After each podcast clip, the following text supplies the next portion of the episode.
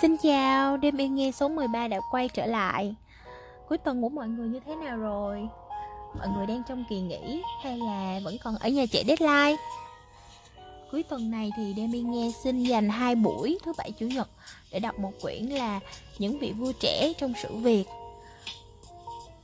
về ờ, quyển sách này thì góc nhìn của quyển sách khá là mới nói về các vị vua lên ngôi khi còn trẻ con trong thời kỳ phong kiến của nước ta và uh, vì lên ngôi từ khi còn trẻ nên họ sẽ không có cái sự độc lập riêng.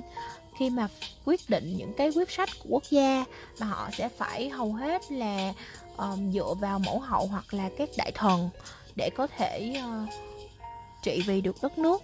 Từ đó mà cũng hình thành nên rất là nhiều những cái số phận khác nhau do là bi kịch đến từ việc ngồi không đúng chỗ đúng lúc. Tất nhiên thì cũng có nhiều vị vua khi lớn lên thì trở thành đấng minh quân. Tuy nhiên cũng có một số họ sẽ phải mất sớm, Bởi vì họ không tự quyết định được vận mệnh của mình.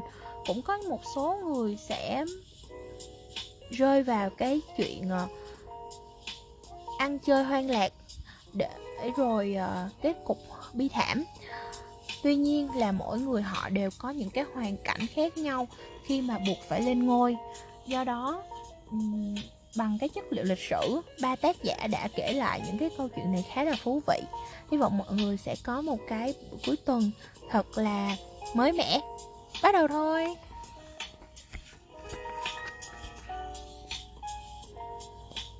Vệ vương đinh toàn.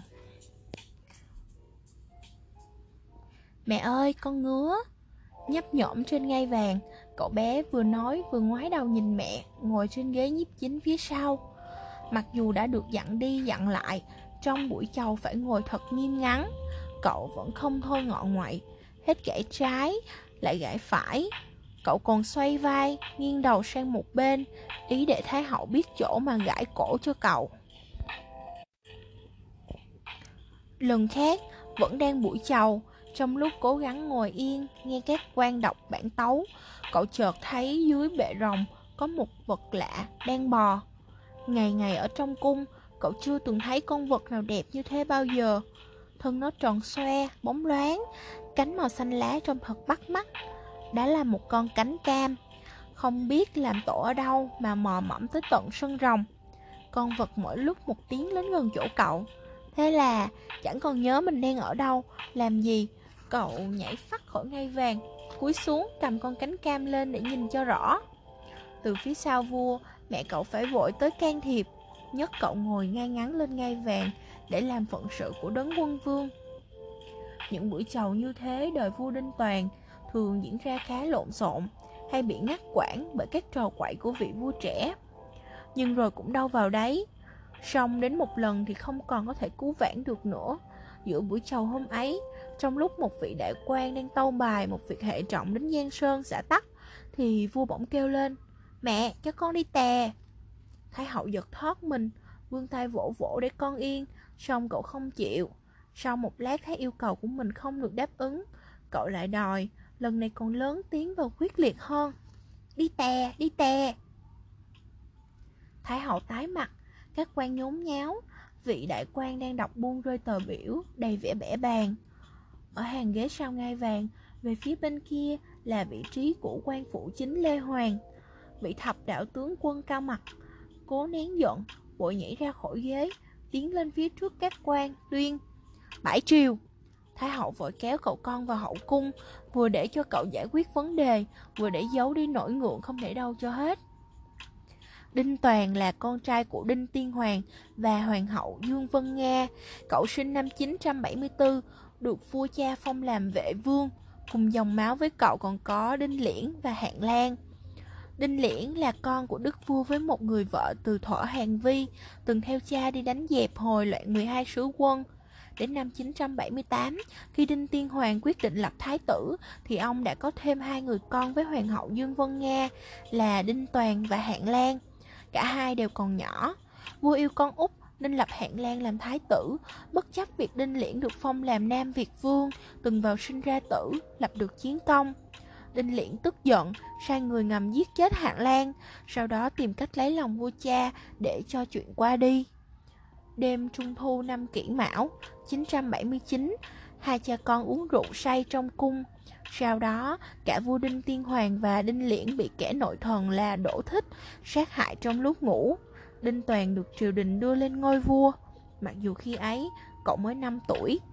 Hoàng hậu Dương Vân Nga nghiễm nhiên được tôn làm Thái hậu và quan đầu triều thập đạo tướng quân Lê Hoàng làm phụ chính cùng giúp vệ vương chăm lo việc nước. Việc lên ngôi của Đinh Toàn lập tức gây sóng trong triều đình. Đinh Điền và Nguyễn Tặc, hai vị khai quốc công thần nhà Đinh, thấy quyền lực tập trung vào Lê Hoàng nên khởi đinh đến đánh. Họ phao rằng Lê Hoàng tư thông với Hoàng hậu Dương Vân Nga, lập mưu giết cha con Đinh, Đinh Tiên Hoàng, Đinh Liễn để tính chuyện hán đoạt. Quân của Đinh Điền, Nguyễn Bạc từ Châu Ái hay thuộc Thanh Hóa chia ra đường thủy bộ cùng đến kinh đô Hoa Lư hỏi tội hai người. Thái hậu Dương Vân Nga phong Lê Hoàng làm phó vương, lo việc đối phó, là người giỏi dụng binh, Lê Hoàng đã không phụ sự ủy thác của Thái hậu. Ông chỉ huy quân đội, lần lượt đánh tan cả quân bộ và quân thủy của Đinh Điền, Nguyễn Bạc. Dẹp xong nội loạn, triều đình nhà Đinh lại phải đối mặt với nguy cơ còn lớn hơn, nạn ngoại xâm. Vua Tống nghe vua Đinh Tiên Hoàng mất, triều đình lục đục, kiếm cớ gửi thư sanh hạnh tội, đe dọa bằng những lời lẽ rất sức sụt. Binh mã, thủy bộ của nhà Tống chỉ chờ chiếu chỉ của vua ban xuống là cất quân lên đường sang xâm lược Đại Cồ Việt. Bây giờ là năm 980, Đinh Toàn, vị vua thứ hai của triều Đinh mới 6 tuổi, ở ngôi vừa được 8 tháng. Cả triều đình lo lắng, các quan nhớn nhát, các tướng nhóc nhổm không an tâm. Đất nước đang lâm nguy, ai sẽ là người để họ trông vào trong lúc tình thế, ngàn cân treo sợi tóc. Lúc này, hơn thế nào hết, cần có người đủ bản lĩnh đối phó với giặc và chèo lái con thuyền quốc gia. Ai cũng nhận thấy chỉ một người duy nhất có thể đảm đương được việc đấy, đó là thập đạo tướng quân Lê Hoàng. Nhưng còn Thái Hậu thì sao? Bà là vợ của tiên vương, vị đại thắng minh hoàng đế, trăm trận trăm thắng năm xưa. Lẽ nào bà lại không lo giữ cơ nghiệp cho chồng và ngôi vị cho con? Trong tình thế gấp gáp không có phép chần chừ, trong buổi thiết triều bàn kế sách đối chọi với Bắc Phương, đại tướng Phạm Cư Lượng đứng ra trước trăm quan lớn, tôn Lê Hoàng lên ngôi đế, chỉ huy các tướng đánh giặc. Mặc dù đây đó có tiếng hô vạn tuế hiệu ứng của quân sĩ, triều đình không ai dám quyết, tất cả đều nhìn về phía Dương Thái Hậu. Người bà căng ra như muốn vỡ. Từ ít lâu nay, bà đã linh cảm tất có chuyện này, nhưng nay khi nó xảy đến, bà vẫn thấy thật bàng hoàng, trong thâm tâm bà cũng thấy việc cần phải thế, rằng chỉ có Lê Hoàng mới đủ sức gánh vác việc nước. Và muốn vậy phải để cho ông ở danh chính ngôn thuận. Không chỉ nghĩ thế, bà còn hàm ơn ông, người đã dẹp yên nội loạn và các âm mưu chống đối nhằm vào chính bà. Từ khi Lê Hoàng giết được Đinh Điền, bắt được Nguyễn Bạc, Thái Hậu ngày càng có cảm tình với vị tướng quân anh dũng. Nhưng còn con mình thì sao? Là người mẹ, bà lo cho ngôi vị của con ruột thì lo cho sự an nguy của con gấp cả trăm lần. Xưa nay, đã có biết bao cuộc thay ngôi đoạt vị, đã có bao giờ vua mới lên lại để yên cho vua trước. Đơn giản là phải giết đi để phòng trừ hậu hoạn về sau, dẫu kẻ bị phế truất chỉ là một đứa trẻ. song chả nhẽ một người như thập đạo tướng quân lại đang tâm muốn tay thay thế con của bà hay sao? Tất cả những ý nghĩ hơn thua loan loáng trong đầu Thái Hậu. Nhưng rồi bà đã hành động thật quả quyết, Như được vô thức mách bảo. Bà bước ra trước ngai vàng, nhấc con xuống giao cho nhũ mẫu Trước sự hững hờ của cả triều đình. Bà vào trong nội điện một lát rồi trở ra, Hai tay nâng một sắp lụa Tiến về phía thập đạo tướng quân. Đến trước ông Bà dỡ tấm lụa ra, Rồi hơi kiển chân Để khoác lên tấm thân lực lượng của ông chiếc lông bào, lấp lánh những sợi kim tuyến. Đó chính là bộ triều phục của Đức Đinh Tiên Hoàng mà bà vẫn cất trong rương từ ngày tiên đế về chầu trời. Chân dương thái hậu run run như muốn ngã, giữa những tiếng hô vạn tuế vang vang không ngớt. nhưng bà đã đứng vững được đến hết buổi chầu, và cũng là buổi lễ chuyển giao vương triều có 102 trong lịch sử. Đó cũng là ngày Đinh Toàn từ vai trò nhà vua trở lại làm vệ vương. Như trước đây, vua cha Đinh Bộ Lĩnh đã phong cho cậu. Sự đổi đời của cậu diễn ra trong một thời điểm mà triều đình và cả nước đều tập trung cho cuộc chống tống, nhưng cũng không để lại dư âm gì nhiều. Mùa đông năm 980, quân Tống do Hầu Nhân Bảo chỉ huy chia hai đường thủy bộ ồ ạt tiến vào nước ta. Quân ta dưới sự chỉ huy trực tiếp của Tân Vương Lê Hoàng đã đánh cho chúng tan tác trên sông Bạch Đằng và Tây Kết, Chi Lăng. Trong lúc nhà vua cầm quân đi đánh giặc, thì tại kinh đô Hoa Lư, Thái hậu đích thân điều hành triệu chính, đảm bảo hậu cần cho quân nhà trên các mặt trận thủy bộ, đồng thời lo dạy dỗ Đinh Toàn.